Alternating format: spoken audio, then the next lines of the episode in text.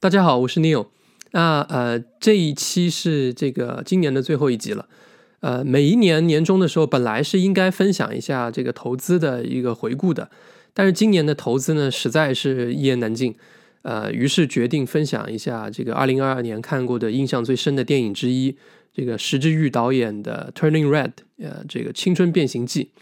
他曾经指导过《包宝宝》，然后获得了奥斯卡最佳动画短片。呃，这一次呢，如果他有机会通过《Turning Red》呃冲击奥斯卡的这个最佳动画长片，呃获得奖项的话，那他应该是会创造华人的历史。那我就不是来聊这个这个故事本身了，因为有太多的人已经聊过了。这个电影已经上了有一段时间了，上流媒体。我今年看完这个电影以后，读了一篇这个《华盛顿邮报》呃发的一篇评论文。然后聊了一下这个电影，然后我结合了一下其他的资料和自身的经历啊，跟大家分享一下我个人的感受。这个电影的核心矛盾呢，其实是在于青少年选择这个要独立，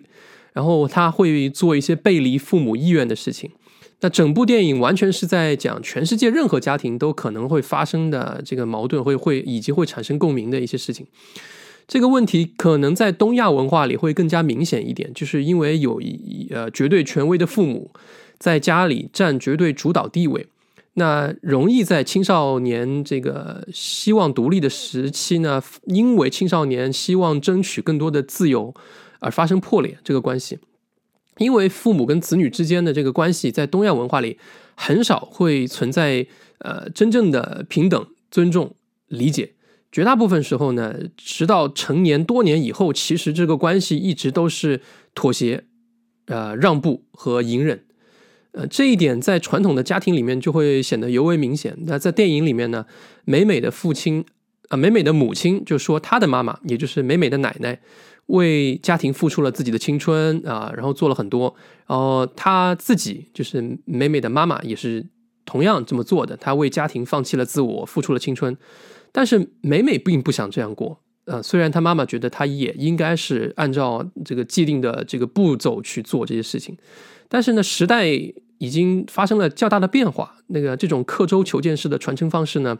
它没有跟上时代的发展，就很容易和新一代的子女发生巨大的冲突，双方根本就不会去理解对方，呃，因为根本就没有建立有效的对话机制，呃，这是因为父母呢很容易把这个家庭的这个行为。强行的加在这个子女身上，而没有想清楚真正应该传承的是什么。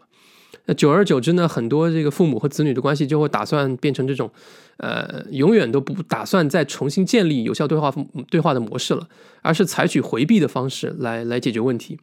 那回头想想反思一下的话呢，我自己也是父母，我回想一下我爷爷奶奶、外公外婆，再想一下我父母，再想一下我自己和我的朋友这一辈人。呃，这是三个完全不同的年代，然后全部都经历着很剧烈的时代变迁。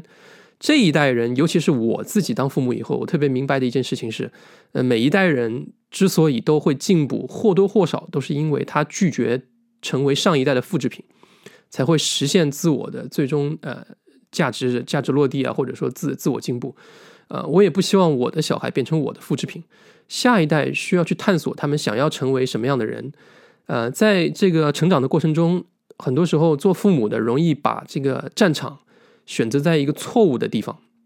呃，举个例子，比如说，呃，绝大部分父母，呃，我们这一代人也一样，呃，会嫌弃青春期的小孩子的房间脏乱，呃，只要放假在家里闲一会儿，就会这个不断的找茬，就说他这个这个没做好，那个没做好，这里应该打扫一下，那里应该打扫一下，反正就是看哪都不顺眼。那这些事情是真正值得去烦神和争斗的吗？呃，并不是的。那只要你的家庭核心价值观得在后代身上得到了传承和和体现啊，这些事情其实都是鸡毛蒜皮的小事情，在时间的这个冲刷下，它就会显得不重要了。那很多时候呢，我们会不自觉的将这些行为习惯当做了应该去传承的核心东西，呃，却容易忽略了这个真正应该传承的东西是什么。比如是呃这个家风以及家庭精神。比如举个例子啊，勇敢、正直、利他。谦逊、诚实等等，这些其实往往很多人都懂，但是呢，他相反的，很多父母没有在强调这个这些东西，而是强调行为上的传承，忽略上了忽略了这个精神上的传承。那我我记得当年看过一部非常这个值得反复看的一部电影，就是艾艾玛斯通演的那个《The Help》，帮助。呃，女主的妈妈虽然心里非常不认同那个其他白人女性对于这个黑人女工的这个态度和这个对待方式啊，但是呢，他因为害怕被孤立，他因为害怕得罪人，所以他并不敢当大家的面指出这个问题，而是随波逐流，选择这个沉默和默许。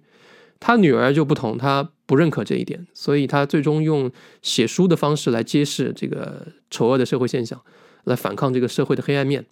那她当然也就成为了大家眼里的另类。啊，甚至丢掉了自己的这个工作和男友，但是最终父母女因为这个事情而和解啊，而且母亲承认她的女儿，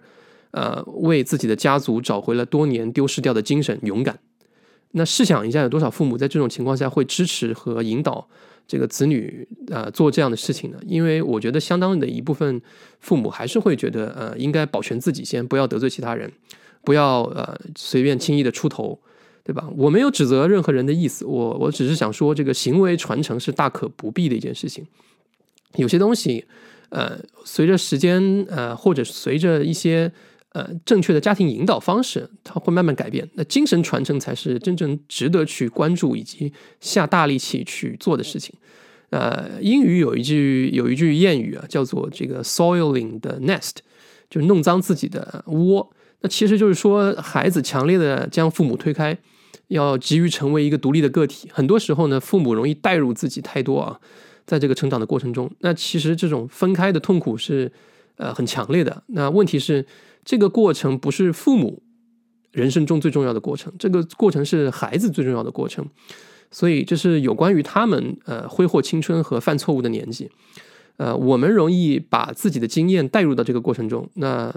我回忆起自己的经历的话，那可能比较特殊一点。我在当时。做出叛逆的一些呃，或者说太自我的决定的时候呢，嗯，起码父母没有做太强烈的干预，呃，这其实最后有助于帮我自帮助我自己成为一个能为行为责任负责的一个人。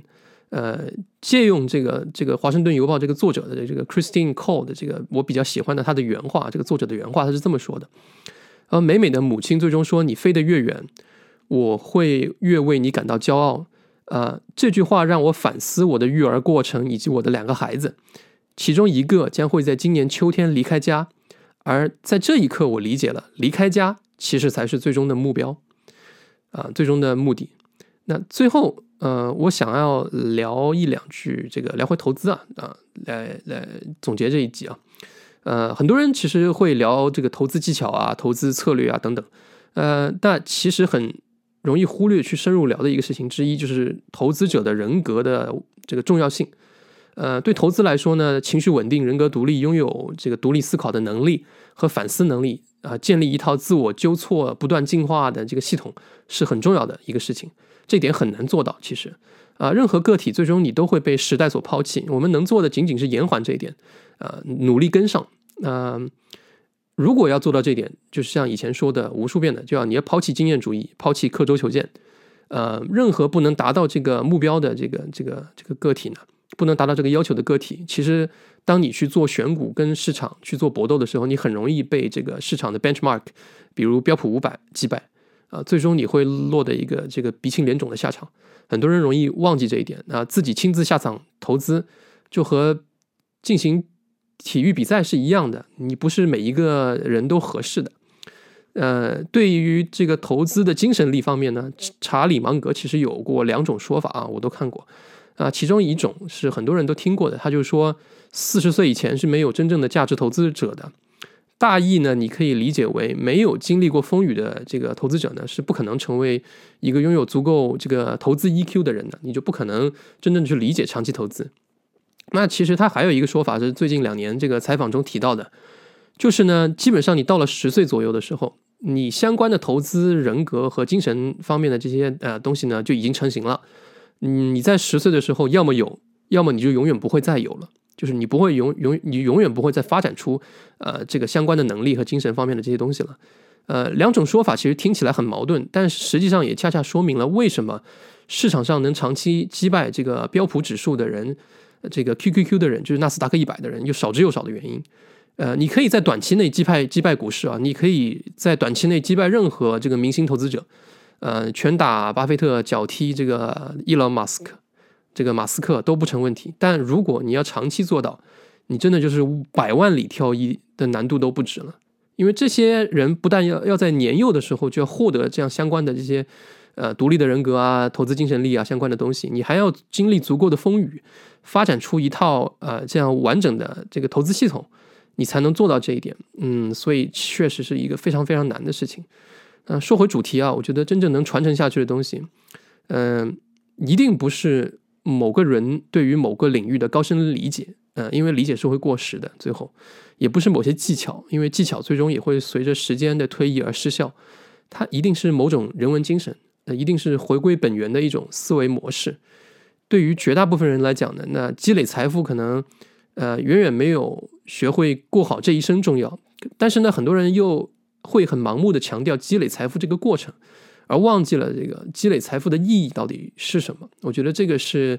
呃，在投资困难的时期可以花时间去思考的一个一个事情，或者说你在这个时候你才有时间去进行这样的思考。好，这一集就聊到这里，拜拜。